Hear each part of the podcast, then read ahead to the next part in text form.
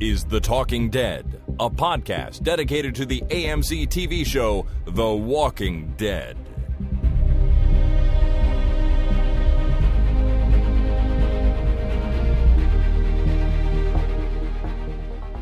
Hello, everyone. My name is Chris, And my name is Jason. and this is The Talking Dead number 400, recorded Tuesday, October 23rd, 2018. 400. Yeah, 400 is a pretty big number. Uh, we've it's taken us nine years to get here, uh, but here we are, number 400. That's exciting. It's it's a it's it's a milestone, Chris. It, it is, and and I don't know why. It's just another number, really, when you think about it. But something about starting the show at number 400, and I'm I feel a little butterflies in the stomach for some reason. I'm a little bit nervous. I don't want to screw it up because it's number 400. You can't screw it up, Chris. I can't. No, not any worse than we've screwed up any other podcast episode in the past. Oh well, that in makes that in, in that regards, it's just another number. It's another opportunity to have things be perfectly imperfect. well that makes me feel better. But as I started talking, when the music was winding down there, I'm like, ooh, I'm a little bit nervous. I don't know if I can do this like I always do, but apparently I You- can. You can do this. Yeah, you All can right. do it. okay, good. I believe in you. Good, thanks, man. That's that's wonderful. So number four hundred, we are here to talk about season nine, episode three. Uh, but before we do that, let's just take a really quick review of the season nine ratings. One of the nice things about recording on Tuesday nights is usually the ratings for the episode are available, which they aren't by uh, Monday night. Right. So really quick, season nine, episode one had six point oh eight million. Season or episode two had four point nine five, which was very very low. Uh, but season three went up a tiny bit with 5.04. So Okay, good. it's trending up again, if I like a good rebound. if only slightly. Yeah, it's a tiny bit of a rebound. Makes me happy. 5.04 million. Um, we'll have to see as the season goes on, but like I said last week, I'm pretty sure we're going to stick in this like five, six range for a little while. Maybe with the mid-season or season premiere up some more. Um, but but we'll see. We'll have to see how it goes. What I don't understand how people like if we do get a bit of a spike in the mid-season uh, finale, uh, you know, the people just like watch that episode and go, "Ah, let's find out what's going on," and just just watch the episode. It's like, well, that was interesting. I wonder what led up to that.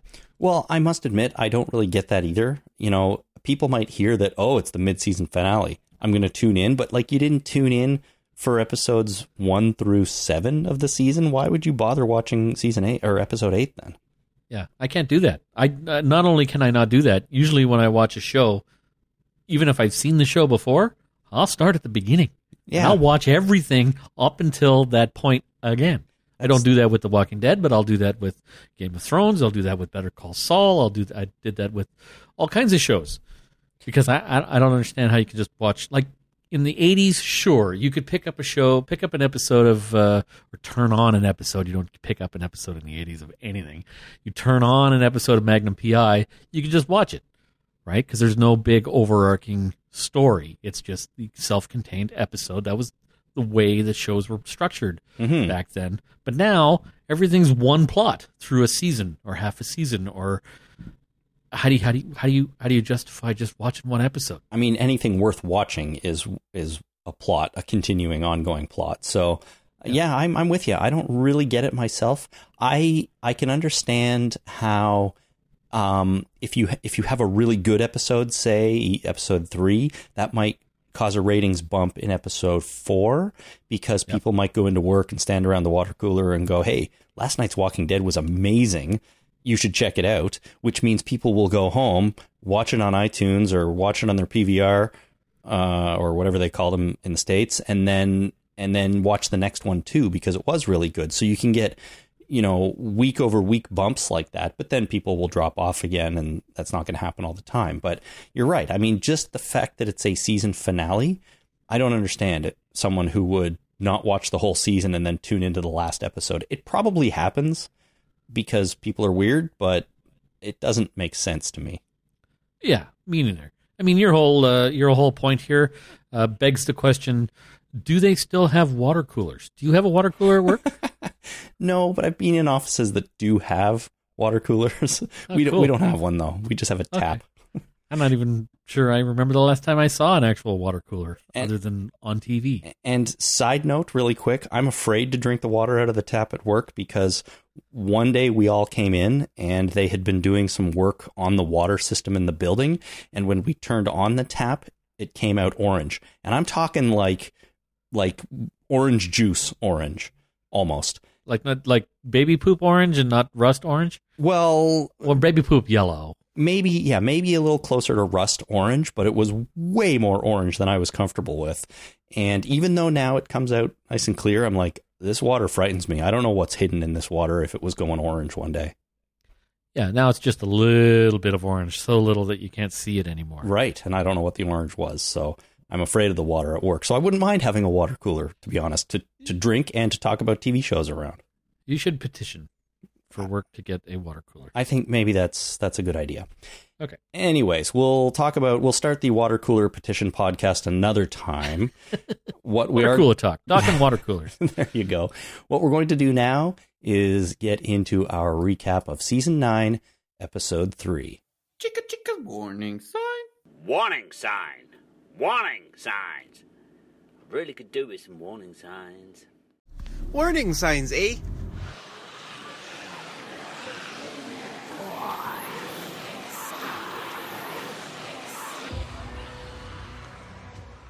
Danger, Will Robinson! Warning signs! Warning signs! Danger! Danger! Warning signs. Warning signs. Thank you very much to Johnny on the internet, Daniel in Worcester, England, Gareth in Germany, Annie in Sweden, Jennifer in Minneapolis, Dave in Maberly, Ontario, and Jason, aka Crackers the Clown. Oh, crackers. That's a good one. Crackers the Clown. Uh, yeah. What was your clown name again? Scramble. Scramble the Clown. I like that. Yeah. Is it appropriate to always add the clown after it, or do you just say the name? I- don't. It doesn't matter. I really don't care. Okay. it never. Either one uh, seems natural to me. Scrambles the Clown? Or Well, Scramble? not plural. See, Sorry. scrambles is wrong. Right. Sorry. Scramble the Clown. That I take offense to. Oh, sorry. Yeah, of course. Uh, anyways, thank you to all of you for doing those title reads. We got a bunch this week, and they're always fun to hear. So, of course, this episode is called Warning Signs, and I think there Really? were nu- numerous warning signs in the episode. Um, and as we go through our recap here, I'm going to try something a little different this week, Jason. No. Well, okay. Yes. D- don't worry. It's I don't think it'll be too jarring for you, but I'm going to incorporate the holy craps into the recap oh, instead that's of interesting. instead of grouping them all at the end in a separate segment. Okay, so this seems like you spent more time putting this together. Is this something that uh, you're going to regret in like 50 episodes? Uh no, um I don't think so. I hope not. Anyways, um I it, I just don't want you to work too hard. No, no, no. I, I already work pretty hard, so You do. I It's okay. Uh, it's okay. I think this actually might make it better. Um, but we'll see. I'm I'm I'm trying new things. I, I want to try new things. I hope people are open to going along this new things journey with me. Yeah. Hopefully more than me. Oh, I hope so. Yeah. So Yeah. let's see how this goes. All right, Jason. To begin our recap of season nine, episode three, warning signs.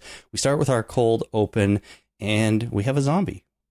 Go figure. On The Walking Dead, we have a zombie walking over a street sign that turns out is um, a fallen down fence made of street signs. Yeah, and it's uh, it makes noise. So my immediate thought was, oh look, warning signs. That's right. Warning signs. Street warning signs. Yeah. Uh, we pan across and we see a bunch of zombies eating someone. Turns out it is Justin, our Yep. good friend, Savior Justin. He's being eaten for a bit, and then the zombies get distracted. Then he gets up as Zombie Jason, or Justin, Zombie Justin. Justin. Yeah, try not to confuse that. And shambles away on his own and we can see on the wall of the building behind them it says final warning So they were just they were you know mashing down on uh, on Justin, and then they just kind of got up and left. Right? in this case that's right i think they got distracted by something and got up and left Okay, because you know they ate all of Lori, but they didn't eat all of Justin. No, that's true. And there has been some zombie inconsistencies over the years. That's definitely a thing that's happened. So, uh, in this case, I guess zombies will just continue eating until they are distracted by something else. And in this case, they got distracted. That's what I do. that's right. It shows. I just, you know, continue eating until something else comes along that I need to do. Right. And then you just go back to eating later. Yeah, then it comes around. It's circular, Good. All right. cyclical, if you will. So a pretty short cold open there. Um, Justin, it's confirmed early on in the episode that he's dead. So we didn't really get no. That was a bit of a cliffhanger from last week, right? But here he Yep. is, and he's dead. And you know what I worried about when I saw this cold open? What's You that? what I- that we uh, finally had a named zombie just wandering around. Usually, when we see somebody turn into, uh, you know, a Walking Dead type character, that they're uh, they're short lived. So I, I was worried that we would get some kind of hero zombie. You remember uh, way back at the beginning of this uh, whole podcast thing, we were speculating about what would happen in uh, the the story. And my one of my biggest fears was what they they would do something like they did in Lord of the Rings, where they uh, they had a um, an orc that was kind of like a hero orc, Yep. and he was like a boss orc. Yep. Uh, I didn't want a boss zombie, and I thought that Justin was going to be a boss zombie. I'm like, oh shit, they're not going to make this guy a, a, particular menace.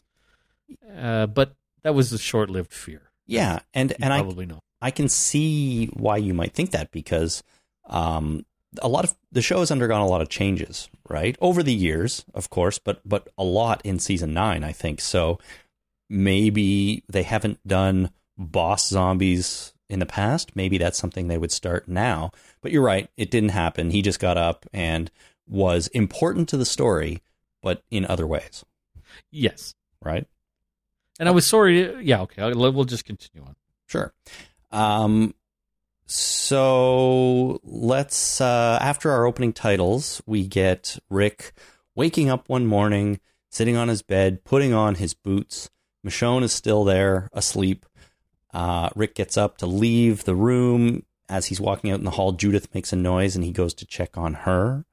She coughs. That's right. She coughs, uh, but she's not awake. She seems to be sleeping more or less.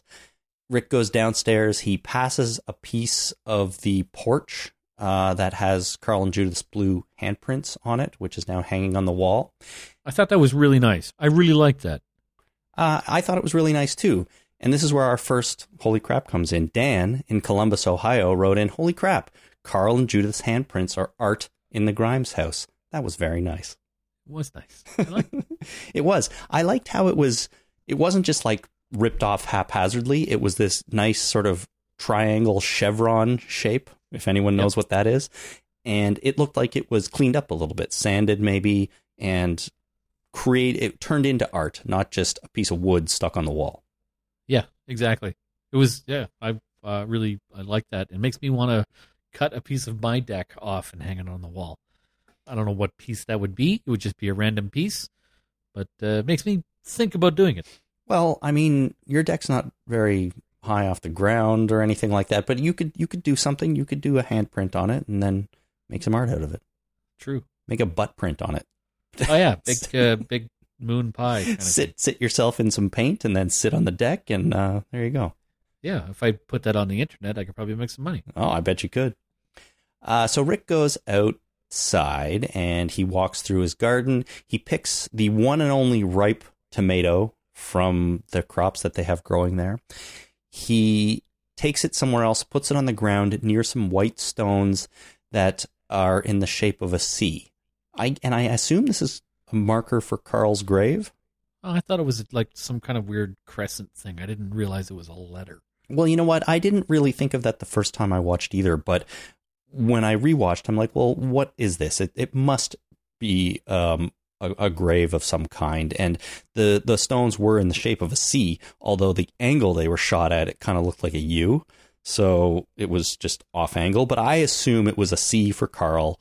And this was either where he's buried or just a, uh, a marker indicating, you know, he's not with us anymore. So um, the the point of putting a tomato down, uh, to me, I think it was probably just you know here's here's a here's a ripe a new ripe tomato full of life, full of goodness. I'm gonna give it to you, Carl, because this is what you wanted. You wanted us to create a happy, healthy place full of life. Maybe, or maybe he was just putting it down because he was going to do something else with his hands for a couple of minutes. Then he picked it up and left. Well, you know, we didn't see that, so I'm going with the symbolism of, you know, healthy, fulfilling life. Yeah, or I'm just going to let this rot on this ground, just like you. sure. Eh, You know, I'm not so sure uh, people do that, but maybe, maybe. Could be. Uh, so we cut back inside. Michonne is now up, awake. They talk about the charter of, charter of laws that she's creating and how she's doing a great job leading Alexandria. Uh, they confirm that Judith has a cough and she needs to go to the doctor, but to get her to go to the doctor, they'll have to do a family fun day to convince her, which sounds nice Does sound nice. and they continue to chat about Maggie and Daryl being angry over things and you know not really being on board with the Rick Grimes plan. So uh, they're sort of setting up, you know, they're just reinforcing what's going on in the community, setting up what's to come a little bit, um, and uh, you know what's what's going to come later in this episode. And then Rick continues to suggest that Michonne take a break from all the work she's doing so that they can focus on another way to build for the future. Making babies. And that is making babies. So they she says, "Really?" Like she's excited that they uh, they want to have a child together. So uh, have at it.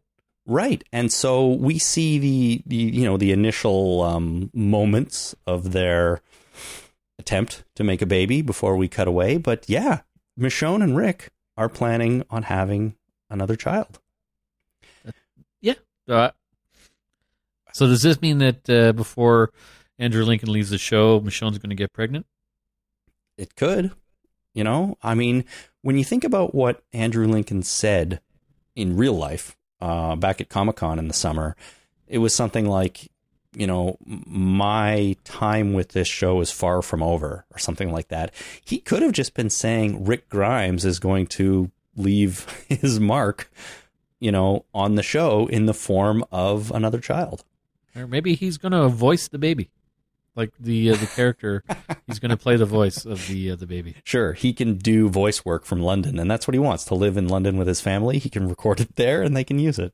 Where Coral? Where? Good stuff.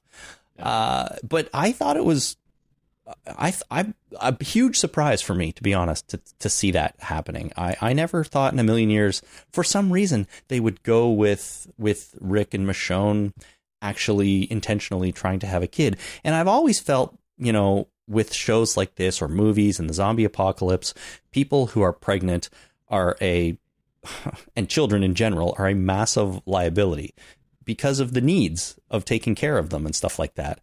Um, but they're in a safe place now, right. right? It's not like when they had uh, Judith and they were on the run and they had to find formula and keep her quiet. Yeah. Uh, you know, they're uh, they feel safe. They feel like they can build a future now. So, uh, you know, they're they're in a place where a baby could cry at night and it's not, uh, you know, a mortal danger. Yeah. No, and I, I completely agree with that. And that's what I realized when, uh, you know, watching this scene.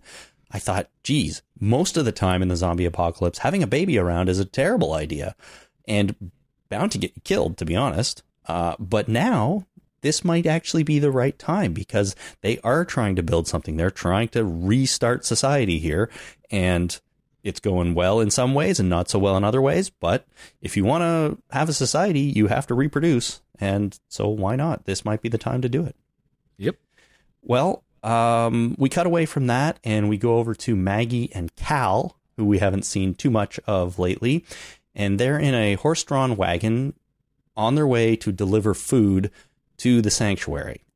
And as they're rolling down the road, they encounter a group of saviors uh, who come out of the woods. And of course, there's tension immediately. Um, and the saviors say they are looking for a friend who went missing. And then a guy named Jed comes over to their wagon and takes out a nice ripe tomato from the back, which just amps up the tension in the scene altogether because Maggie's not so happy with these people to begin with. Yeah, that just makes you an asshole when you steal a tomato out of the back of a cart and eat it in front of somebody who's supposed to be delivering said tomato. Right. He but he's just, you know, trying to be a big man and, and frighten them and stuff like Yeah. that. But he's Negan really would have asked permission, even though he wouldn't have waited for an answer. It's like, you don't mind if I take a tomato, do you? And they would take a bite. and then he would take a bite. Yeah. No, uh, Jed doesn't do that. He just grabs the tomato, eats it, which makes everybody else upset. Uh, Maggie says she's going to mark him down for that, as in, you know, you've had your tomato ration already, so you don't get another one. Um, but then Laura, the other one of the saviors who is there, kind of diffuses the whole thing by saying, yeah, go ahead, mark him down for that, for what he took, and everything will be fine. And they go on their way, basically into the woods on the other side of the road. And then as Maggie and Cal continue on down the road, they see zombie Justin come shambling out of the woods in front of them. Yep. So now they know that Justin is dead, and there he is. Uh, and John from Connecticut writes in, Holy crap, did the guy next to Maggie look exactly like Glenn? No, no, he didn't. Not not exactly like him, not at all. Um, but I do think there was some resemblance there. There was a bit of a resemblance. There was. Uh, but you know, Is that racist? I don't know.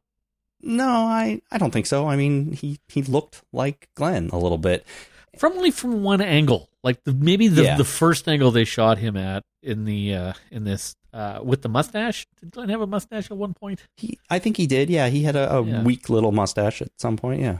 So I think with the mustache and the one angle, I think maybe it did look like Glenn, but like from front facing, right when they uh, Sure. from the you know point of view of the, the horse's ass, uh, he he did not look like Glenn. No, no, he didn't. And but but I can see why that sort of jumps out at people. It's like, what? Oh, that's not Glenn. Of course. I mean, Yeah. You know, I mean, you never know. Maybe Maggie could be traveling along on this horse and having a vision of her dead husband beside her. But no, it's Cal. We know Cal. He's been around for a while, um, but he hasn't been a huge part of the show really for a long t- Right. for at ever at any point really. Uh, all right, so we cut over to Rick, Judith, and Michonne, and they're having their family fun day. It's a bit of a montage.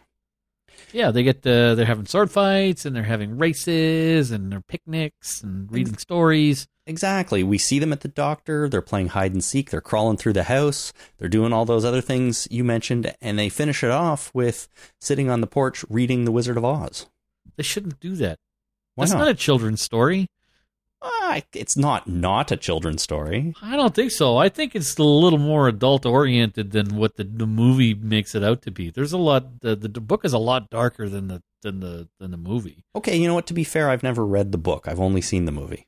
Well, I've heard about the book. I'm just I'm pretty anybody who's read uh, the Wizard of Oz, you know, write in and let us know because I'm pretty sure that that is not intended to be a children's story. I think Really? it's a, was kind of made into a a, a lighthearted ish story, even though there are scary parts in the Wizard of Oz uh, for kids. I don't know, man. I've always considered The Wizard of Oz a children's story. It's got really strong inclusive messages and and you know self-empowerment messages and things like that. Do you can you can be whatever you want to be. And it's packaged up nicely for kids. Sure, a house lands on a witch, but I think most kids can handle that these days. Yeah. What did I hear? A description of the Wizard of Oz. A uh, uh, a girl gets swept up in a tornado and uh, uh, ends up in the land of Oz and murders somebody, and she teams up with some other friends to murder again. Well, you know, when you put it that way, I maybe it's I think it's miscategorizing the uh the story a little bit. Uh, maybe, but you know, she does kill two people in that uh, in that story. I mean, she lands a house on the first one, not intentionally, right? She doesn't. Okay, so that's not murder. You're you're right. That is, uh, you know, if you have if you happen to be in a house that's in a in a tornado or a uh, yeah tornado, It's a tornado. uh, not yet, and lands on somebody. You know she, she wasn't driving the house. no, she was not piloting the house. It was. It she was, was not blackout drunk driving the house and kill somebody. Right. No, not at all. The Uh, second one though, was that intentional? She was just trying to put out a fire. Well, what's the, what's the, the, her, the witch's broom. oh, Okay, so the uh, the scarecrow was on fire. Uh huh. He was deathly afraid of fire because you know he's made of straw. and the witch set him on fire, and she threw a bucket of water to try and put out the fire. I don't think she knew that witches melt in water. Okay, yeah, I, I don't know. I'm not sure. I don't think the murdering in Wizard of Oz is a problem. I do remember my kids being a little freaked out by the flying monkeys at the end. They're genuinely scary. Yes, I think the book is darker than the movie. All right. Don't think it's a friggin' story for a four year old. All right. Fair enough, but uh I wonder if I can get the book on Audible because I'm going to listen to that. I bet you if can. it's available, I'm going to listen to it. Okay, we'll get back to us on that. I'm sure you can. Anyways, they're reading Wizard of Oz, and then Scott, another guy we haven't seen in a long time, comes running up and he tells them about finding Justin as a walker and that it doesn't look like an accident. So Rick and Michonne look at each other very concerned, and we see them holding hands before we go to a commercial break. Yeah, uh, Rick's fist, his hand is very tightly clenched, and Michonne un- unclenches his fist in order to hold his hand. So she's trying to calm him down. Good. Well, she she should. I mean, Rick's got a lot on his plate and a lot on his mind. So this kind of thing he knows is not going to go over well with pretty much everybody, and mostly the saviors, because he's Justin was one of theirs, and now he's dead. He's dead. So that's it. Commercial break, and when we come back, we are with a big angry crowd at the bridge camp. Everyone is fighting and arguing and getting each, in each other's faces. Now, just before it turns really violent, Alden kind of breaks it up, but he ta- takes a punch in the face from Jed, so that's not really helping. Um, Carol stops stops Jed, but he protests, and everybody draws their weapons. Um, one of the saviors accuses Anne of killing Justin because she's weird and she's she was previously an outsider. Uh, another one accuses Daryl. So everyone's just throwing accusations around, and people start picking up weapons. Arat tries to stop them. Both groups are advancing on each other when suddenly Rick arrives on horseback and tells everyone to back off. Right. So Because that's a scary horse. um, a man on a horse can diffuse a, a mob, basically. Uh, police Yeah, do it you all the know, time on horses. Yeah, I mean, it depends on the horse, right? Like just a guy on a horse, if he doesn't really know what he's doing on that horse, uh, I mean, obviously Rick knows what he's doing, but I don't know if the horse is trained for combat. Well, no, I don't think that this particular horse is. Probably not, but Yeah, but if it was a war horse, I'd be terrified. sure. Uh, but in this case, he just got in between them and was like, everybody settle down. You know, we don't need to fight. We don't need to hurt each other. And Laura is there and Alden as well, of course. And, you know, they both sort of say, we don't want to do this. And Alden says, I'm going to talk to Rick and we'll smooth all this over. Right. So though those are the two kind of saviors or former saviors that are keeping their cool a little bit. Arat as well, because she she tries to stop things. I don't Um, think this is the right way to do it. Do this. I don't think it's a matter of you go back and do what I've told you to do, and we're going to protect you, and we're going to figure all this out. What you need to do is you need to go and include them in your uh, investigation. It's just like no, you and me, we're going to figure this out together. Sure, that's a that's a really good point. You can't just say sit here, everything will be fine, we'll take care of it, because they don't know what you're really doing. Exactly. Right. No, you need to be inclusive to show that you're actually trying to solve this, and uh, yeah, you need to know. Everybody needs to work together to do this. You know, the idea here is not to separate people, but to in- include them. Yeah. uh, have everybody work together. Yeah, and I, I think that's kind of what Alden's saying a little bit. He's like, I'll talk to Rick. See, he's going to be the the representative from the Saviors, trying to work with everyone. But the saviors have already separated them, saying you're already one of them. You're not one of us. So that doesn't really, in my mind, it doesn't really help. No, you're right. It probably doesn't really help a bit. But I mean, can you really involve Jed or one of these other other people when they're already so worked up and and you know ready for a fight in a way? I if mean, you get Jed away from the other guys, yeah, it might work. Yeah, Yeah, Yeah. because it'll calm him down. I mean, somebody like Jed, he's gonna he feeds off of the other people, right? They just it becomes a uh, a, a circular a frenzy kind of thing. He gets upset and they get upset and they feed his anger and he feeds their anger Mhm. and it just keeps growing and growing and growing. You get them separated. It's hard. It's so hard to just stay angry by yourself for a long period of time. Right. I mean, it's a lot easier when you're around other people that are also angry, yeah. right? So separate them. Get them. You know, the I think the best way to diffuse this is to separate them and include them. I could have solved all of our problems. Well, Sure. not all of them because our other problem later on it doesn't have anything to do with this. Sure, but you're you're right. I mean, Jed needs to be separated. He'll settle down. It's how mobs work. I mean, somebody gets angry, somebody else gets angry, and then everyone just continues to get more and more angry. Yeah, mob mentality. Right. Who the hell knows? Who the hell knows? Uh, but I just wanted to make the point that really it's Arat, Laura, and and Alden who are at least attempting in this situation to maintain the peace, and it's not really working until Rick shows up on his horse. That's right. Now he goes to Father Gabe and asks if Anne could have had anything to do with Justin's death. And Father Gabe lies about staying on watch all night with her um, because, you know, turns out he didn't. He left after they had their little encounter. He's really a horrible priest or preacher. Uh. He lies. yeah. Well- he has carnal relations while you know while being unmarried. Uh, To be fair, he kills said- all his uh, parishioners before he meets anybody here. All right. Uh, he, he's he's he's a horrible preacher. Horrible. it sounds like he's just a horrible person. He killed everybody by locking them out.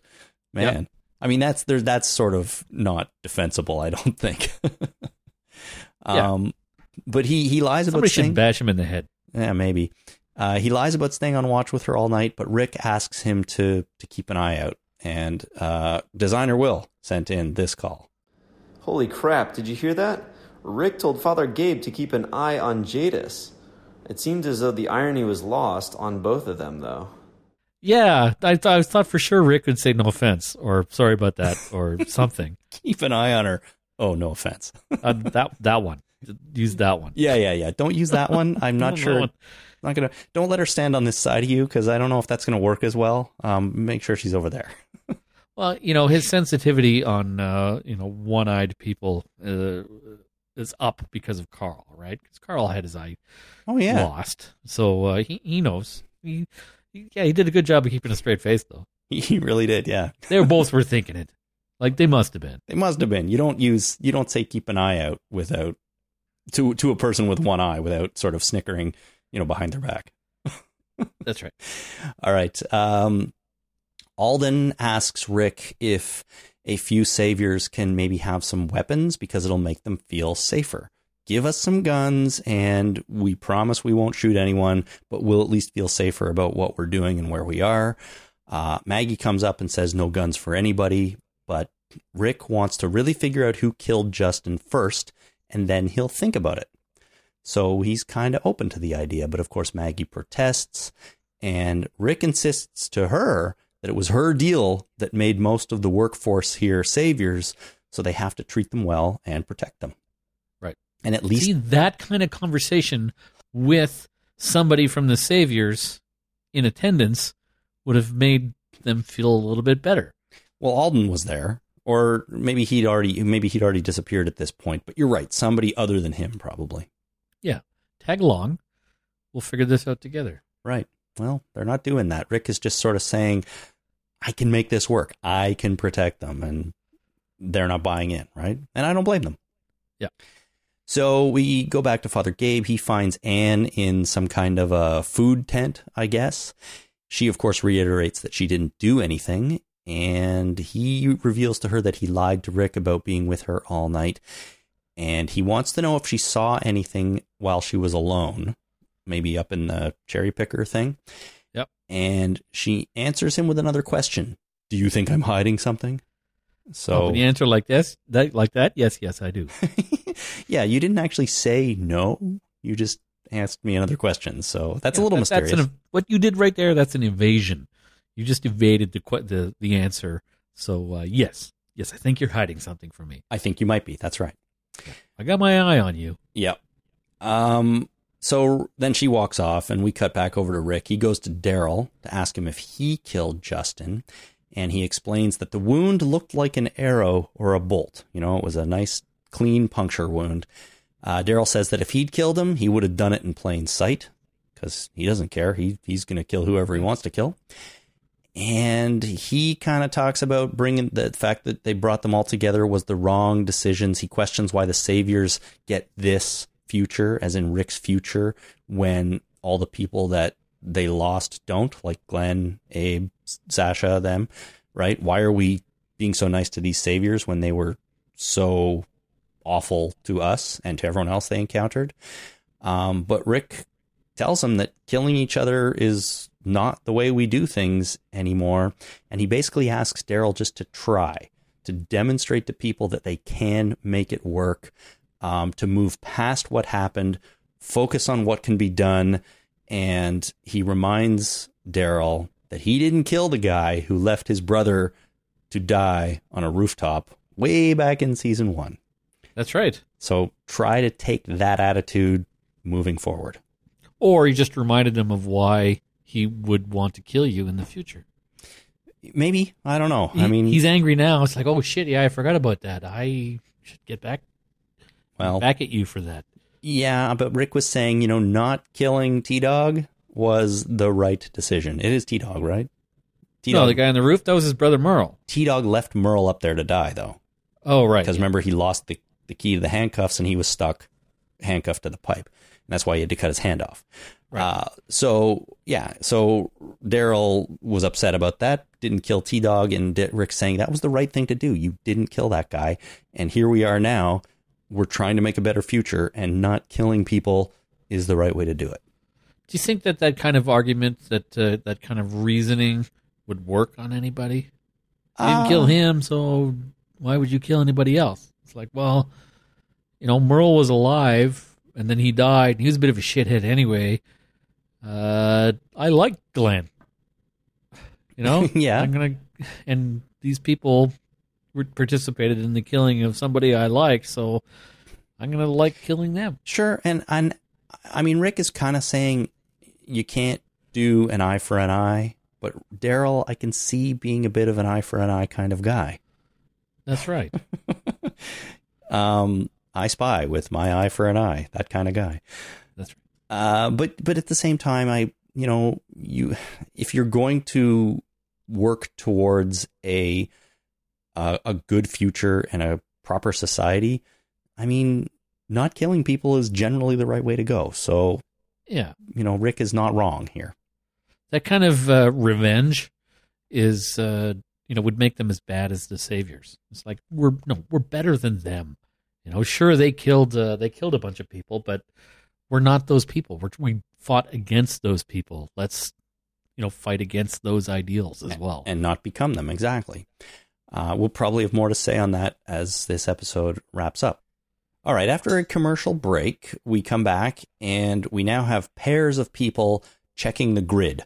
So they're out amongst they're out I mean in the area checking the grid. What does that mean? Like sectors of of that they've defined as a grid, Jason? well, maps are gridded out, right? Like Yeah, any map, you can find letters along the top or and numbers along the side, and you go, I'm in grid number, grid reference A forty seven, and you know exactly where you are within a kilometer. Sure. Like, you know the topographical map, maps we have in Canada. The one of the uh, the scales that they have, each grid is exactly a square kilometer. There you go. So it uh, yeah, it makes perfect sense that they're they're uh, they're working the grid. Everybody gets their own grid reference number, and uh, they go out and walk that square kilometer and see what's there. Very good. Well, that's what they're doing. Everything for now is clear. We are with Maggie and Cindy at first, and they end up seeing a couple of zombies and they follow them to a nearby house. The zombies are attracted to a piece of the roof that's flapping around, making noise. So they decide that they have to stop this piece of roof from flapping around. So they successfully deal with the zombies outside. There's five or six of them crowding around. Um, but as Cindy is walking along the porch, the the wood breaks. She kind of falls through. Just at that moment, a bunch of zombies come crashing through the boarded up front door. So she's in trouble. They must have gotten excited because they've been probably banging at that uh, the the boards on the door for a long time, and they haven't been able to get through them until just this very second. So they must have been excited or repeated stress on the door. Yeah, and it's just a horrendous coincidence that it, that the door breaks at the exact same time that the uh, the board uh, breaks where she she goes through uh, the deck. Yeah. So I think maybe when she went through the deck, the zombies went, "Oh, something's actually out there now," and they all got excited and surged Mm-hmm. uh, and and broke the uh, and that was enough to break the the wood that they've been banging at for couple of years. Who knows? Who as long as that I mean it might not have been that long. Who knows how long that thing was flapping around. But Well, it depends. If it was nailed, it probably wouldn't take that long. If it was screwed, that's a little bit better. 'Cause nails are good at shear, you know, protecting you against shear stuff, but they don't. Uh, you know, if you put a nail in a board and then you grab the board and pull it off, it just comes right off, right. right? So if it was nailed, there's no way that these uh, that it would last would have lasted this long. Sure. Uh, so they probably were had to be screwed in. Well, a lot of the boards broke, so the wood had rotted or whatever, and I guess Yeah, they okay. came So not the nails didn't give way; they were glued, uh, screwed and glued. right. Put a little right. bit of wood glue on there, screw it in. That sucker's strong. That is that is going to be very strong. Either way, they come crashing out at that moment. Cindy's in trouble. Uh, Maggie runs up, tries to fight him off, but um, uh, Rick and Daryl and Rosita show up just in time to to uh, help them and kill some of those zombies and basically rescue them. Once the situation is under control, they realize that Grid Five, who was also supposed to show up to meet them, has not appeared, and they don't know why. Right. They go looking and they find B, another one of the Oceansiders, knocked out in the woods and not dead, just knocked out. And she says something hit her from behind and doesn't know where Arat is now. Oh, Yes, she's gone missing. Uh, back at the camp in the woods, we've got Rick, Maggie, Carol, Jerry, and Cindy talking about how they have to find her, Arat, or they'll lose the saviors because this is now another former savior who has gone missing. And obviously, this is going to be a big problem.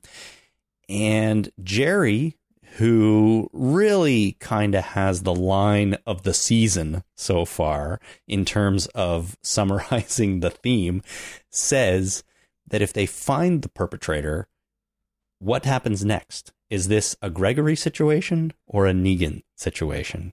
right.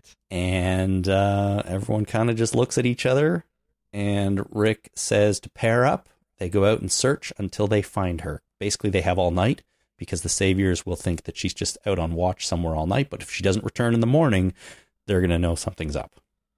Right. But is this a Gregory or a Negan? Are we going to hang whoever did this to Justin, or are we going to put them in jail? Could go either way. You'd probably kill him. It's a it's a huge question, and it's one of those things where you don't like it when a character sort of says the theme out loud like that. But I feel I feel like this was a clever way of doing it, and if I was standing in that room with them, I might be thinking exactly the same thing. And to express it in that way, a Gregory or a Negan, and instead of just being super blunt about it and saying, "We're going to hang this person, or we're going to put him in jail," you know, I think it was a I think it was a fun way of doing it, and I, I really enjoyed it. Yeah, it was good. Good Very old good. good old Jerry, love that guy. So they've paired up and they've gone out to search for Arat, and we we first start following Rick and Carol. They're out there together, and they're walking along through the forest, talking about how the saviors have to want to make this work. You know, we can't force them to do it; they have to buy into the system. Um, and Rick then confesses that every day he wakes up and he has this feeling that he should have killed Negan. Maybe that would have just made things easier. Um, but he says that thinking about everybody they've lost is what prevents him from doing it. You have to build life, not take it, and every life counts now. Yes. Which sounds like something Morgan used to say, um, but Rick is super on board with that. You It's been years since Morgan left, so fuck him. Like this is, and you know they're- in a happier place now. So yeah, they're in a rebuilding society phase, right, right, and not just pure survival phase. Whereas when you're when you're in a pure survival kind of in, uh, mode, uh, everybody who's around you is competition for that survival because they're going to be taking resources that you could use in order to survive yourself. But now that they have enough resources, they got enough tomatoes. Mhm. You know, they got some. They got some tomatoes. They probably have some various other things. I don't know if they have any meat, but whatever. Uh, now they're in a okay. We have enough to survive. We're in a kind of safe-ish kind of place now. Uh, we need to rebuild society, so every life matters now. Absolutely. And before. I mean, yes, people are mouths to feed and and you need clothing and shelter for them, but there are also people who can contribute in innumerable different ways, right? So Yeah. we can't just be killing people. We gotta we we have to integrate them into this world that we're trying to build. So that's that. Uh, Maggie and Daryl are together out there, and she asks, or he asks her if she agrees with this, with Rick's whole plan, or is she just playing nice for Rick?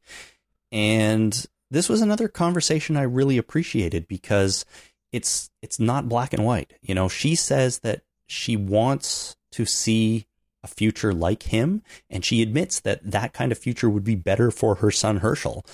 Um, but at the same time, it's hard for her because of what Negan specifically did to her husband and to other people. Yeah. Right. So she, I, I like how she acknowledged the fact that, you know, this is the right thing to do, but it may just not be the right thing for me right now. And that's very honest of her, I think. And I, I just think really good writing. Yep. Oh, it was really well done. Um, as they're walking along, though, they come across some bodies on the ground and a zombie. And uh, Maggie kills the zombie, and one of the bodies has an arrow in it. And Daryl says he knows who took Arat. Ah. So I'm we'll get to it, but I'm a tiny bit confused here because this doesn't really come up again. He says, I know who took Arat, and then yes, Daryl and Maggie are the ones who, you know, find them later on at the end of the episode, but he doesn't say who took her. Um so does he really know, or what was the point of telling us that he knows that who did it? Well, because they had to go to where the next event was taking place, and they had to get uh, they had to get there somehow. So Daryl had to know by that arrow what was going on. But how did he know that's where they were? Was that clear? No, absolutely not. That's why I'm saying that the uh, it was a plot device and had nothing to do with character information. Like I have no idea why or how Daryl would know what he knew or where to go, but uh, he did conveniently, and they went there. Because I can see he sees that arrow and he knows that that's the thing that um, what's her name uses as a weapon, right? And he's like, okay, I know this. That's fine. But why was that important in the episode? Maybe somehow it did lead them to where they were going. I know when they show, showed up at that spot where the sign fence was, Maggie Yep. says this is where they used to live. So Maggie knew now too. I, I guess so. Maybe that's how they knew where to go. Well, Cindy said that they're when they were in grid uh, when they were doing their grid search. She said they're going towards a house. Like we used to live near here, Right. right? So Right. that's one bit of information that uh, Cindy knows the area, uh, but that doesn't, you know, that that is not an indicator that Maggie now knows this house. No, but it feels to me like maybe it would have made more sense for Maggie to, or for Daryl to pull the arrow out and Maggie go, "Oh, I know whose arrow that is," and then you you project back to her talking to Cindy, going, "We used to live near here," so Maggie's like, "Okay, it's them. We're gonna go where they used to be because that's a good place to look. That's where they might be."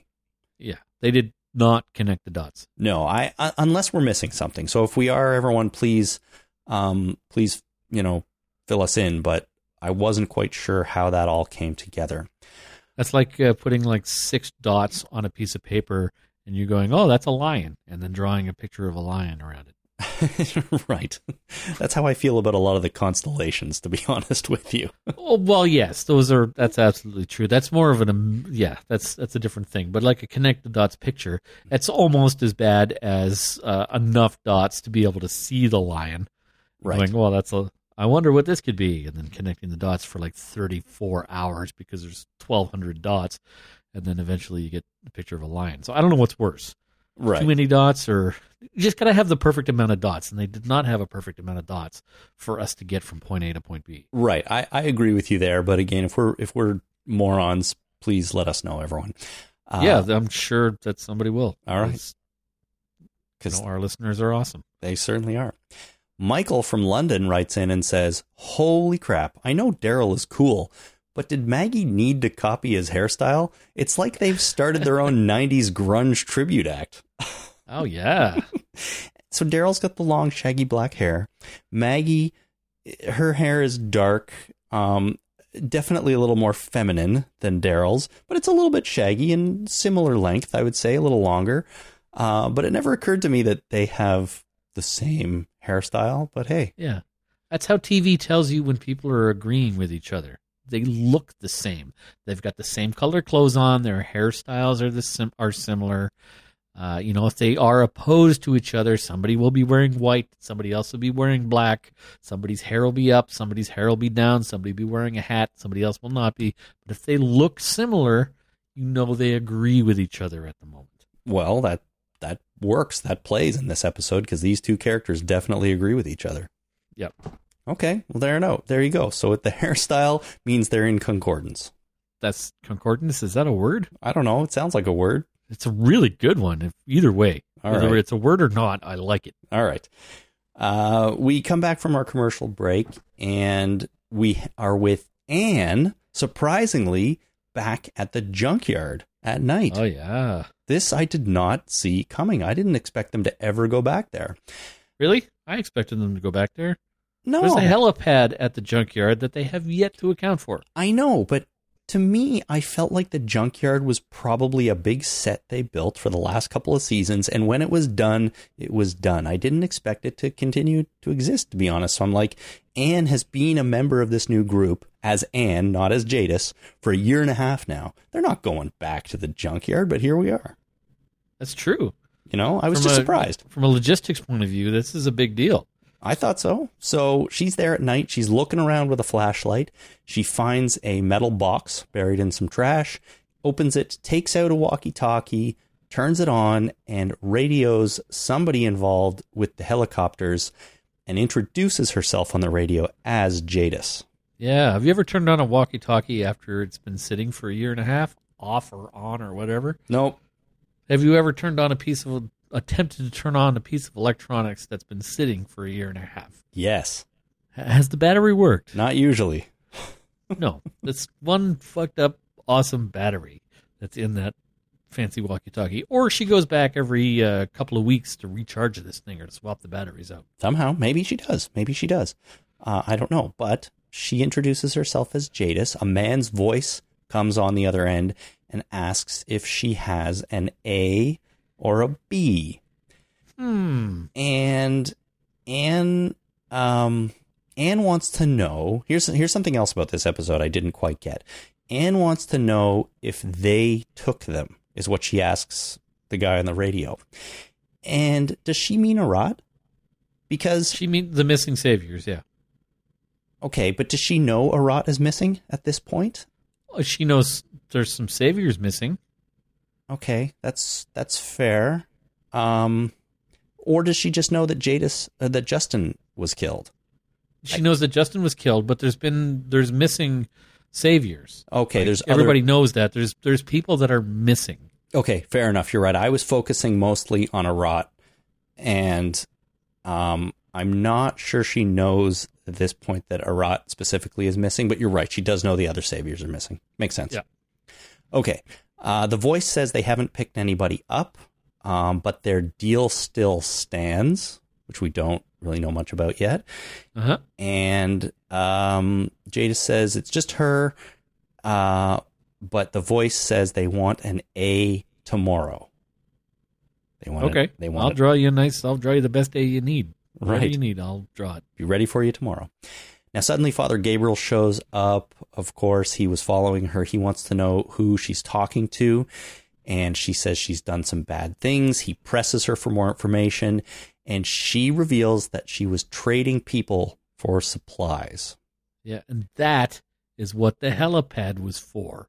The helicopter would come land, take some would people away, Take and some people. drop off supplies.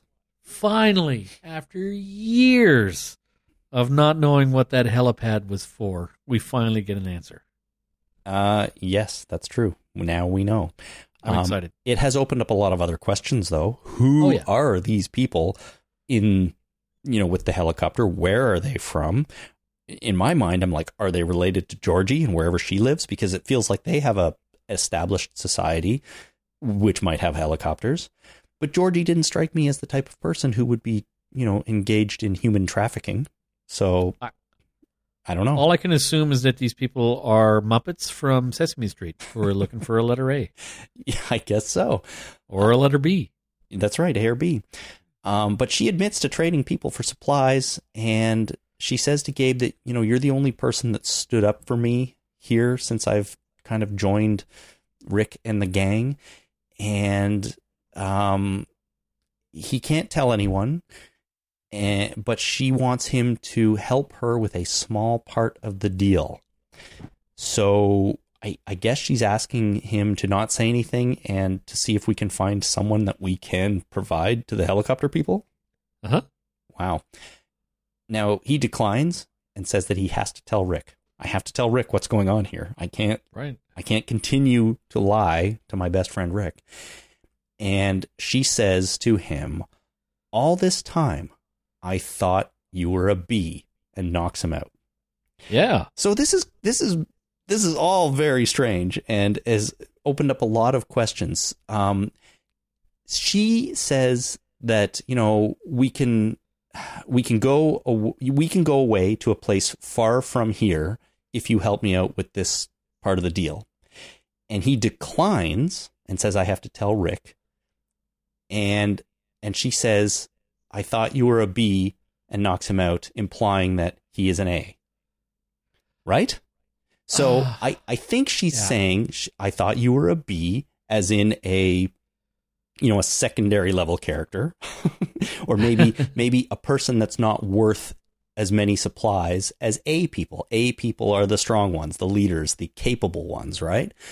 And she so the so- she needs to trade an A for uh, her part of the deal. Right. She needs to trade an A, and she wouldn't have traded Father Gabe because I thought you were a B, and she knocks him out. So it sounds like what she's saying is, I thought you were a B, but you're an A.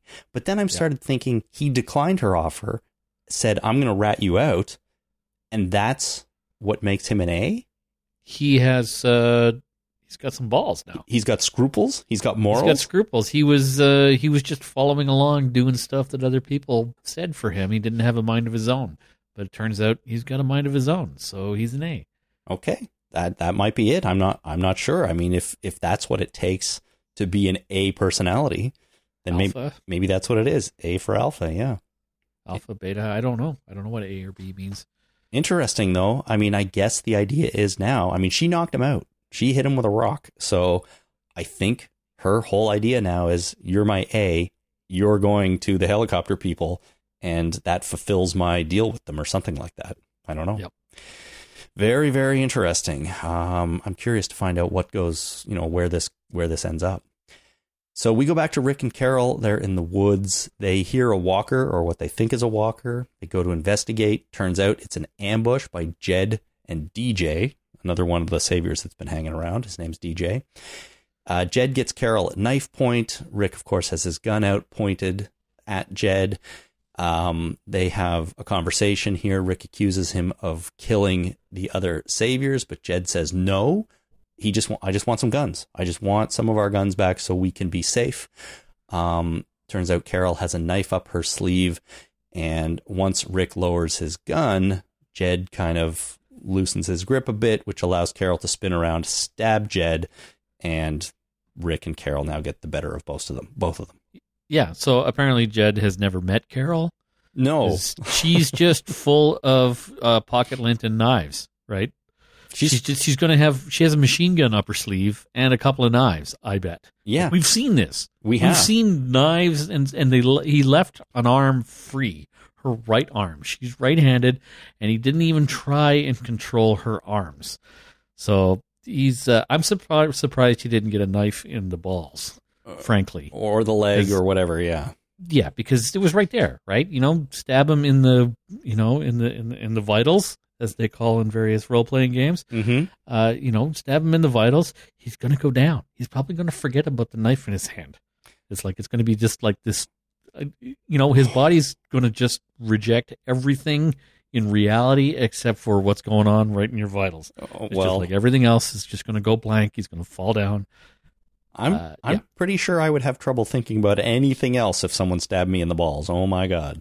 Yeah, you, you know, your whole world just kind of shrinks and focuses on a, a single laser fine point at that point.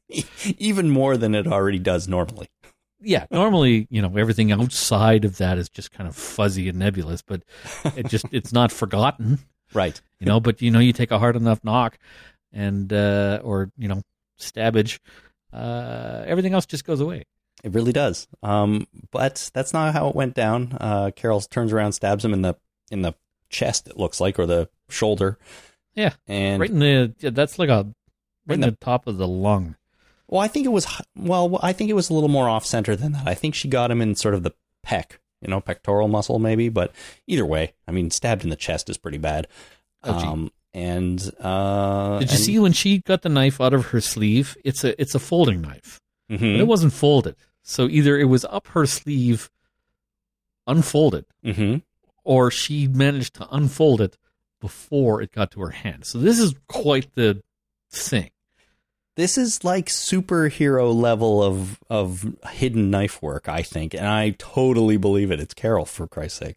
Yeah, I, I I'd like to think of her as a combination of the Joker and Wolverine. And my God, that's like unstoppable. Yeah, that would be the end of the world. it might it might be, yeah. Uh, we go to a commercial break, and when we come back, we are back at the street sign fence that we saw at the beginning. This time, Maggie and Daryl walk over it. So we've already talked about how they knew to go here. Um, and they first find the missing ethanol, the, the shipment that never arrived at Hilltop, mentioned uh, back in the first episode of season nine. Handy. And then they find Cindy and the other Oceansiders with a gun to Arat's head. And they are telling her to beg like she made the others beg. And the whole episode has kind of been leading up to this, to be Uh-huh. to be honest. Um, this is a massive reveal. So we now know who's been taking the saviors, um, and we know what they've been doing to them. And it turns out that you know, it's the Oceansiders getting revenge for their slaughter of the Oceanside men, and it sounds like some other people in the original community. Oh, I get it now. She, uh, what's her name, has a spear gun, and the the bolt was a spear gun bolt, Right. and they handed her the spear gun early in earlier in the episode when she was knocked out from behind. oh, okay. But so so that's why Daryl knows who it is, Yeah, but they don't know where to go. So No, that's Maggie's piece of the puzzle. right. Right? They had to work together as a team because they got the same haircut, Oh, see, they're on the same page with the same haircut. It all makes sense. sharing information, putting things together. They know where to go and who's doing what, and they get there just in time. man, this uh, I'm telling you, this season, I, I I don't know if it's clear, but I thought this was another fantastic episode. They're they're It's pretty good. They're three for three on this season, and it's stuff like this that it's making it really good. They have figured out this story. Um, but let's finish the recap, and then I have a couple more things to say about that. So Okay. we find out that it's it's the Oceansiders have been taking the Saviors, getting revenge for their slaughter of their men and so on, which we know from last season. Um, turns out Arat was a big part of that slaughter. Cindy says that it was also Simon. It was Simon and his crew, sort of that that that did this. And now Maggie and Daryl have walked up. Maggie initially tries to talk Cindy out of it because she says people will find out. This is not going to end well. But she says that, you know, this is the last one. So this is where it ends for us. And she also says that Maggie hanging Gregory is what showed them that they could could do this. Dun dun dun. Oh, I think that's I think that's just brilliant to be honest with you. So Arat's there, she's begging for his life. She's saying she's one of them now. You know, you don't have to do this. Um, Cindy starts talking about her brother who was killed. He was only 11 years old. Arat killed him. Um, at the time, Cindy begged for her brother's life, but Arat said no exceptions and Yep. killed him anyways. Like it's so brutal.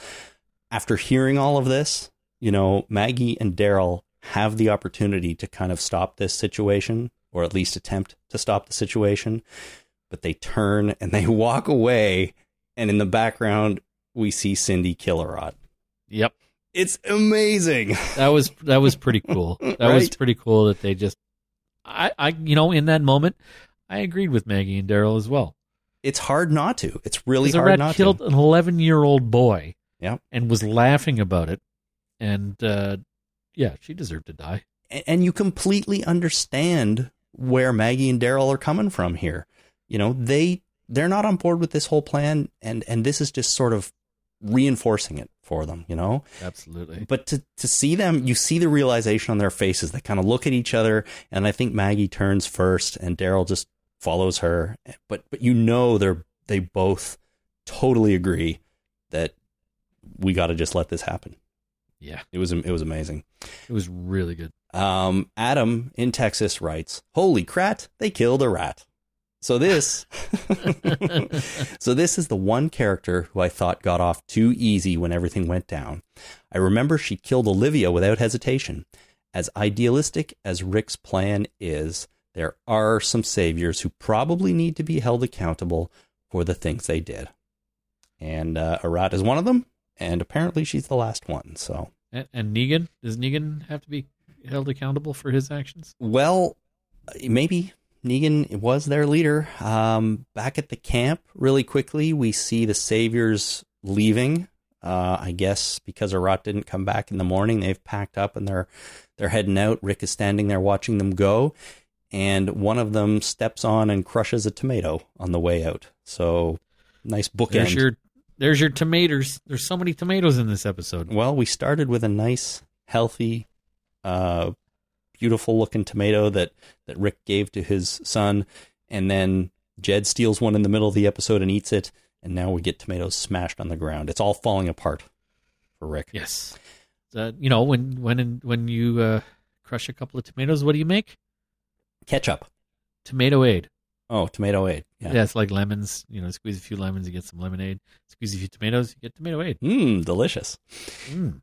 Just before the end, we get back to Maggie and Daryl. They are now, it's daytime, it's the morning. They're back on the road. Daryl's carrying some of the tanks of ethanol. Maggie's carrying nothing. I think she could help out. She's carrying uh, her. She's got a knife in her hand, right? She well, she's got she's got a knife on her, but she's carrying the weight of leadership on her shoulders, and that's uh, that's quite the uh, the quite the burden. That really is. She says to Daryl that they've given Rick's way a chance, but now it's time to see Negan. And they walk off together down the road, and that's the end of the episode. So I think, uh, what were you saying about Negan? Does he have to pay the price? Pretty Yep. sure Maggie and now Daryl think that he does. Yeah, I mean, killing Gregory has paved the way for everybody to do whatever the hell they feel like doing. Well, as far as killing saviors, totally.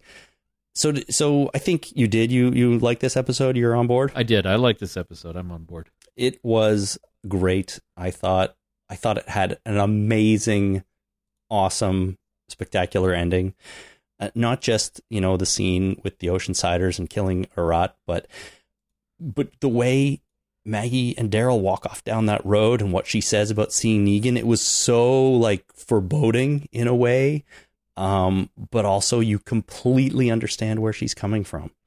Um, and I just think it was phenomenal. I think season nine has been amazing so far. I'm so happy that that we've that it's the show is this good. You know, for It is It's Three really episodes good. I really like the imagery now that I think about it of our two intrepid heroes at the end walking off into the sunrise. You know, when when you have somebody walking off into the sunset, they're leaving. Their job is done. Things are, you know, they're a mystery. They're going off to some do something else. But when you have a couple of people walking into the sunrise, it's a beginning. It's Yeah. something that's going to happen soon. So uh, I like that that imagery. you know I didn't really think of it like that, but it's a fantastic way of putting it. I, you know you don't see a lot of walks off into the sunrise, the beginning of No, something. you don't. It's amazing. So good. Congratulations, Walking Dead writers and everybody. You are doing an amazing job this time. Good work. Now, how do you feel about this sort of self-contained little mystery we had here with where the saviors going? Who's taking them? What's happening to them? Um, I thought they did a, a, again a really great job with it. They they set up this mystery, they pay it off at the end, they completely explain what's going on. But throughout the episode, I thought they did a really amazing job of making it feel a little bit mysterious, like what's going on here. You don't really know. Uh, a little bit scary because a lot of stuff happens at night and there's ambushes and you know again in the last episode we had justin suddenly like yanked aside and it was a little bit of a cliffhanger um, and it was really fun it was a fun little mystery that didn't drag on forever and was super entertaining i thought I agree, and I, uh, you know, we we've talked about this in the in the past where uh, we talked about having a twist ending and the twist twist ending to whatever TV show or movies. In order to have a good twist ending, you need to have all of the information to have been able to figure it out uh, yourself, but don't. Mhm. And I, I I feel that way about this mystery. yeah All the information we had to know exactly what's going on here and the motivations behind it was all there. Yep. It was all there before this season started. yes And I still didn't figure it out until that moment. And as soon as I saw the uh, the Oceanside people, I'm like, oh shit, that makes perfect sense. Totally. what's going on, and it just everything just kind of falls into place, and like everything we knew, I thought it was this, you know, uh, it was other saviors that were doing this, right? oh like it was, uh, sabotaging themselves almost yeah, to I had no idea. That's what I thought was going on, but I had no idea that this was the plot behind our little murder mystery situation here, and it makes perfect sense, and it was really well done, and uh, I applaud them for that. totally and the way they've they've given us new information or shown us new things in this season right it ties back to previous seasons of course um, but having the fact that gregory gets hung in the first episode and that is kind of what sparks all of this you know cindy's like you hung you hung gregory so that's the kind of justice we are going for here so we're going to get our own justice on the people that wronged us in in in a in arguably a way worse way than anything Gregory ever did to Maggie. I mean, he did some bad stuff. I'm not trying to say he didn't. Yeah, we didn't murder half your families, No, right? That's right. I mean, he he was he committed conspiracy to commit murder. The Saviors and Simon actually slaughtered a bunch of people. So, Yeah. um, and continued to do that. So, And and showed them that they could they didn't have to follow Rick's way, mhm. right? There was there was another way to do things, and Maggie did this, and they didn't strike her down. She didn't get struck down by lightning. She didn't get uh, beat up by Rick. She didn't get deposed. Anything like that. It's possible to do something that is not Rick's way, and it's fine. and still kind of move on with Rick's plan, if you know what I mean, right? the the Oceanside people and going after this and doing this vengeance against uh, the people that wronged them from the saviors is way more acceptable to me than what Maggie did to Gregory. You know, we've talked ad nauseum about what Maggie did to Gregory and what that makes her, but uh, the uh, the Oceanside people, uh, I perfectly agree with them. Right. I think under these circumstances, I thought they were perfectly justified in killing Arat. Sure. And you know, I I started thinking about this whole story a little bit more and I realized that they have managed the writers here have managed to come up with this storyline that is extremely satisfying, really compelling, and do you know what the one thing that it doesn't have? That is an external threat, an external bad guy. Oh yeah, I remember thinking that as well. Right at as soon as I saw Maggie and uh, Daryl walking off into the sunrise, when I first saw the episode, I'm like, "There's no external threat here. It's all this is all happening from within." It is. And that's that's kind of new for The Walking Dead. Sure there's been internal, you know, disagreements and stuff like that before, but there's usually a bad guy. There's usually an external bad guy, the governor or or the uh, Terminus people or Negan or even our characters in a way have been the external bad guy at at times like when they showed up at Alexandria and Rick wanted to take over and like teach all these people how to survive because they had just been lucky he in a way became the external bad guy in that situation, right? Yep. Here we don't have any of that. We suddenly have a really fantastic story all built around what our communities are doing and how they're getting along and how they're not getting along. And this is just something else that makes this these first three episodes of season nine absolutely amazing for me. And even the uh, we do have an external force. We have the helicopter people, but they're not the bad guys in this situation. They haven't done anything. They've been around. We saw we've seen the helicopter. They're within radio range, but they haven't taken anybody. No. They haven't done anything. It's Jadis. Oh, sorry, Anne, who's I guess Jadis now. Like we call her Jadis now that she's being a bad guy again. Well, I think Uh, she's still she, Anne. She's internal, Uh-huh. but still, it's still kind of instigating the. Uh, we're not really sure what's going on, but she's still the instigator of this situation. It's not the helicopter people; they're just around. Sure. And uh, but Jadis is the uh, the instigator. I think that's you know that whole thing is a little bit external to you know what was going on with Rick's plan and the Oceanside stuff and the missing saviors and so on. To me, you're right. There's no I mean there's the external helicopter people. We don't know enough about them yet to call them bad guys. They might not even be villains, right? They just had a deal for whatever with Jadis at the junkyard. I and think- we don't know that their uh, their deal was uh, evil intent either, right? Like we don't know that they were taking these people in order to make them into food. Like we, that that is one possibility that they were exchanging people for food.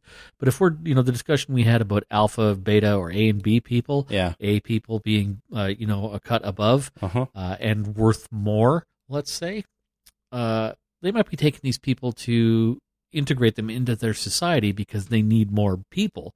and by getting A people, they're getting the good people, the people that are capable, the people that Yeah. are skilled. it's not inherently evil to classify people as, you know, you're a doctor, so you're worth more than the, I don't know, somebody else. It is inherently evil to say that somebody is worth more than somebody else and then trafficking in those people based on those values. Let's just clear that up. Okay, you know what I mean, though, right? I do It's know what you mean. I don't think that they're necessarily being slaves or food, but uh, I don't think that. Uh, yeah, I don't think that. But it's still, you know, tra- you know, human trafficking is not good. uh, no, of course not. regardless of the intent. Of course, that's that's true. But I just saying we, we don't know enough about what's going on there really to categorize anybody in that in that scenario too much.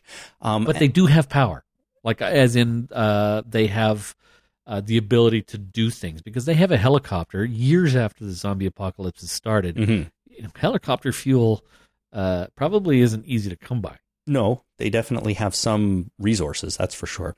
Right. It's not like you can tow a helicopter in the sky with uh, flying reindeer. Did they go up north and get Santa's reindeer and they're th- those are towing the helicopters around? No, it's not like that's a really good idea, by the way. you can't you can't roll start a helicopter like you can a, a manual transmission car. Wait, I saw that. Where did I see that? Somebody pushed a helicopter off a building in order to get it going. Oh, there is a technique for when a helicopter loses power for not just plummeting straight to the earth, and I, I don't remember what it's called, but you sort of dip the helicopter up and down by tilting it somehow, and it can keep the rotors moving just enough. Yeah, when the engine dies, the rotors don't stop, like they don't seize, No. in order to give you it. Um, it cushions it a little bit, but you have to have a certain amount of altitude or a certain amount of speed or a combination of the both in order to have a safe landing. If you're too low or too slow, you crash. Well, and no doubt you have to be an extremely skilled helicopter pilot, probably in any case. Well, it's part of the training Sure. to deal with this. This is, this is part of the design of the helicopter and part of a training for helicopter pilots. It's not a great situation to be in, but you're taught, you know, don't stop the blades because then you're basically a, a rock in the air that's just going to fall to the ground. Right. And that's not good. Not good. Use that to try and come down and hover, not hover, but glide to a landing. Yeah, yeah.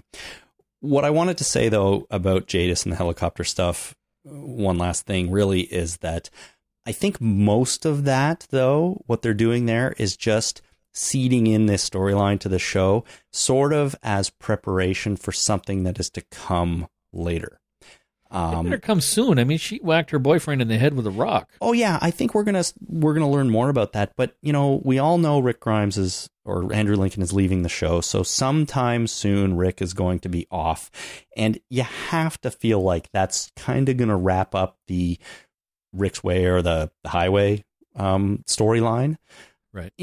To a degree, I mean, maybe someone else will pick up the new, let's create a new world kind of idea uh, because lots of people are on board with it. But I think the helicopter stuff and Jadis's relationship with them and whatever is going to happen with Father Gabe, I feel like is kind of setting setting just the setup for what you know storylines that might come a little bit later. I don't know for sure because there's some other stuff that we know is coming to the show because of the comics and because of some some things in the trailer. I'm not going to bring it up here because it would be rather spoilery. Um, so I, in my own mind, I don't know how all this is going to fit together yet, but I'm, I'm just so excited to find out because of how good it's been. Um, but, but really, I think right now we're focusing on the internal struggle of doing things Rick's way versus what Maggie and Daryl want and Negan and stuff like that. And once that wraps up, which may or may not coincide with when Andrew Lincoln's off the show, then we're going to delve into all these other new things in more detail. Yeah, so I can I can get on board with that. so that's just kind of how I feel like they're going with the season. Uh, but eh, whatever, I just think it's been so good so far, um, and I'm I'm very excited about that. Cool. All right, well there you go, three for three on season nine. It's been awesome, and uh, that brings us to the end of the podcast, I guess, because we incorporated the holy craps into the recap, and I kind of liked it. We'll see. I I, might I I'm on board. I like it. I might do it again uh, next week and just I'm gonna I'm gonna make you do it again next week. all right, good. Hold a hold a gun to my head and say, Oh, I wouldn't do that. Do it. Do it again. That seems kind of you know. I'd have to come all the way to your house. well, by gun I mean banana. You know, hold a banana to my head. That's that'd get me Yeah. to do anything. all right, I'll talk to you about putting a banana near you somewhere. I don't want to threaten you, and I don't want to you know have to come all the way to your house to hold a banana to your head because that just seems excessive. I mean, it seems funny. It is the funniest fruit, but anyways. Yeah. Uh all right. So, listen everyone. Thursday night is a gong show for us because Jason's traveling back from Kentucky and he doesn't get home till late. And coincidentally, I have an event that evening that I cannot miss. So this means that our feedback show will be Friday night this week. Sorry for the change, but um, it's just the way it is. So it means you also have an extra day to send us more feedback if you'd like to respond to anything you heard here on the podcast today or just about the episode in general. So please, please, please get all that in and then expect the the feedback show sometime probably late in the evening on Friday. Yeah, and I'll have more time to uh, calm down uh, from uh, winning the uh, the Mega Millions. Because uh, now that I'm in the states, I'm working with a bunch of people that live in the states. We all pulled up to uh, to buy a bunch of Mega Millions uh, tickets, or I'm not even sure if how how it works or anything like that. But I'm uh, I'm I'm part owner in this venture that we have, uh, and the jackpot's up to 1.6 billion dollars. 1.6 billion. That's that's I mean, more money. in Canada. In, in Ontario, the uh, the big jackpot caps out at 50 million. I mean, the one That's where it stops. one point six billion is more money than I can even imagine exists in the world. Yeah. But- I mean, you know, Uncle Sam's going, Sam's going to take his portion, and Canada Revenue is going to take the rest of it, and I'll have the original twenty bucks that I uh, put into the into the uh, the venture to begin with. But uh, at least I'll have gotten my money back. hey, man, it's it's still going to be exciting to win, right? Yeah. So yeah, if uh, now that our podcast's on Friday, I'll have an extra day to because Thursday would be too soon. If I found out tomorrow that I won the uh, you know my portion being forty million dollars US, uh, I'd be pretty excited. So I don't know if I'd be able to talk. Fair enough. What enough. are you doing on a Friday gives me the uh, extra day to uh, to learn how to speak again. Well, listen, all I ask is that if you win this 1.6 billion dollars or whatever your share of it is, uh, and you quit your job, I'm all on board with that. But just don't quit the podcast.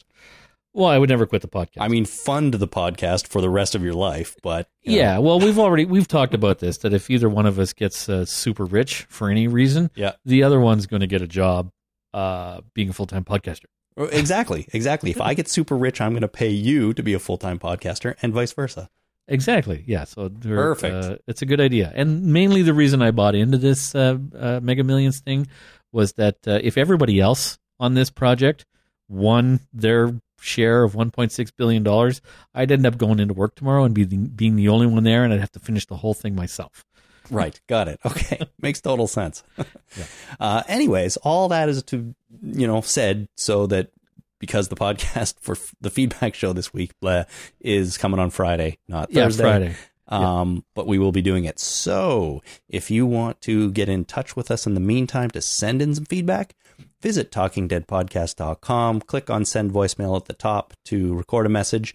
You can also use the voice memos app on your phone if you have one of those, record that and send it to us. Uh, you can do that and then email to talkingdeadpodcast at gmail.com. You can find us on Twitter at Talking Dead.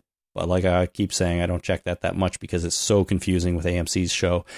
And our Facebook page is a much better place, though. Facebook.com slash The Talking Dead. There is a the in that one. Um, if you happen to be an iTunes user, uh, why don't you leave us a review on iTunes? It's a great way to help other people find the show.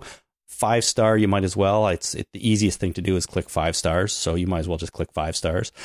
And it also raises our profile a little bit with Apple and with iTunes. And you know, around this time of year when the show is on, they like to feature noteworthy shows and a few more reviews help us become noteworthy.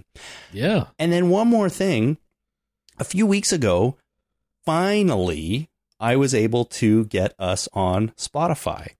So Ah. you can now find this very podcast on Spotify if that's the way you like to listen to podcasts. So just load up the Spotify app, click on, I guess, podcasts, and then you can search for us. So we are there. I'm very happy about that. It's just one more way for you to listen if that is your thing. And uh, Spotify was very exclusive about the shows that they had on there for a long time, but we are now there. So check it out if you want to. And then speaking of Spotify, just in case, I haven't done it too much lately, but every time I use some music on the show, I add it to a playlist on Spotify called The Talking Dead, and that playlist contains every song we've ever played on this podcast. Wow. Uh, so if you, I know there wasn't any tonight, but if you do like the music you've heard, uh, it's all there. And it's all just stuff that I like or I think is thematically appropriate or whatever. So check that out too if you want to. That's funny. Really? I don't think it's funny. I think it's awesome. What? What is awesome? I mean, having all, all that music on there, but it's like there's not the, there was no music tonight, but Well, you know, I thought that was funny. I'm, uh, hey man, I'm anything if not inconsistent. So, or whatever. So, uh, you know, no You're not even consistent in that. no, no music tonight, but maybe next week there will be, and uh, that's that. So, anyways, those are all the way to ways to contact us. Um, one more time, send your email to talkingdeadpodcast at gmail.com, and we will be doing the feedback show on Friday. So that's enough talking for now. I hope you guys enjoyed The Walking Dead as much as we did this week. So until Friday, my name is Chris. My name is Jason. Thanks for listening. Bye.